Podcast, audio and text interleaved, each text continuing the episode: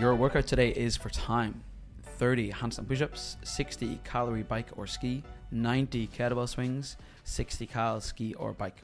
Today there's an RX Plus option of wall facing handstand push ups and a heavier kettlebell. What's the time cap? Oh, good question. Yeah. I better look it up here. Uh, 15 minutes. Oh, Yeah, So- I think once you get past that first section, it's all go, right? what first section? The handstand push ups? That's the bit I think that has to be managed. Yeah, it's going to slow a lot of people down. Yeah. And then once you get past that, it's like, right, it's work then. Yeah, 30 handstand push-ups. That's it's one of those movements where you get like um the Amy's of the world who who'll do 30 and 30 seconds and then every, everybody else and we're all along a scale somewhere along that. Yeah. Yeah. So how would you I know this is a massive generalization, but how would you approach that? Like small sets with a little bit of rest, break earlier. Yeah, I think I s- choose a set that you think you could probably carry all the way through 30.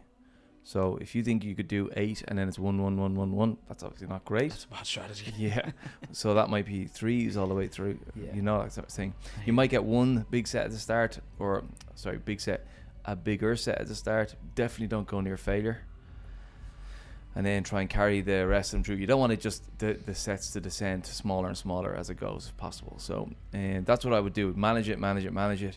Make sure you don't get up on the wall too early, uh, because once you get past them, there's nothing really in your way. It's just going to be it is just effort. go. Then you're right. Um, what type of effort should it be for the rest of the workout then? Because sixty cal bike or skis not nothing. Like that's a good chunk of work. good chunk of work, isn't Yeah. it? Yeah, it's three to five minutes for most people. Yeah. It's in that range. Yeah, I just think, it, you know, there's that threshold pace. We know the one that we don't fall off. It's similar to the handstand push-ups. Mm. We would like to finish similar to how we start that one. Yeah. Um. So this is a bit of getting to know yourself about what's a good stroke rate, what's a good RPM, what's a good damper setting, and what's a good pace for these both of these Try and hang in machines. And just try and hang in there. Yeah. Do you think? Um, I'm looking at this from my athlete perspective now as well, right? Where if I was to ski in the first set of calories and then bike at the end, I'd almost be tempted to hang on to the kettlebell. Whereas if I was to bike and then ski, I'm tempted to break it up. To save your, Save your my grip and save my arms. for the ski. Yeah. like smaller sets, like maybe 90. How could I break that up? Some 15s? What's that, six 15s? Oh, that's a lot of sets. Fuck, I don't know. How would you break up the kettlebells? What, would, what should I do? Don't stop. Those. Come on.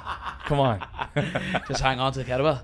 Yeah, because it, the end of it's just suffering, right? Yeah. That's all it is. So you just put yourself in that position where you have to Yeah. suffer through the last 60. Uh, I think the biggest set you've got at the start On of the swings, swings. Is a no-brainer. And are we trying to dial back the tension on that just a little bit? Just Yeah. and keep moving. Yeah, because learning efficiency is important, right? Yeah. So I think, yeah, easy, easy grip. Use the hips, use the full range of motion, get the pattern set, but then try and flow through those. Yeah. And still avoiding the, the pendulum rock of the feet, like still making the hips do most of the work. exactly, But Technique's got to be bang on. Right.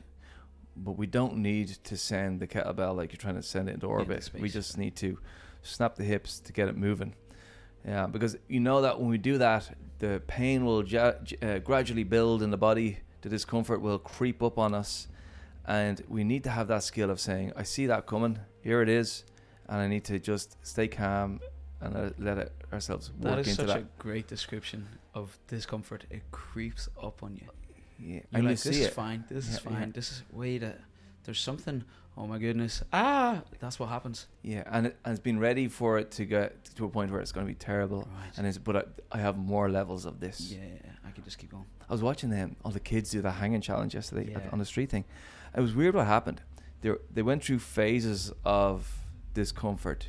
They'd all jump on rock solid, and then you can see them start to twitch around and starting playing with the grip, like move around, monkey around on the bar, and then they'd settle in. You could see their their fingers slipping a little bit, and you can see oh they're about to go, and just then they settle into their last phase. You can see it, and they hung on for like 20, 30 more seconds in that last bit. Where you think they're about to drop They're off. about to drop, and then they go, okay, now it's just when, until they give up. They just naturally had that thing, and they just stayed there. That's funny how kids have that, isn't it? Just had it naturally. So I think we have that with the swings, we have to, you know, it kind of hits us the discomfort, and we're like, oh shit, and then we work into it, and then we can get past that to, to like, okay, now I'm gonna empty the tank, and you've got another 30 reps in you.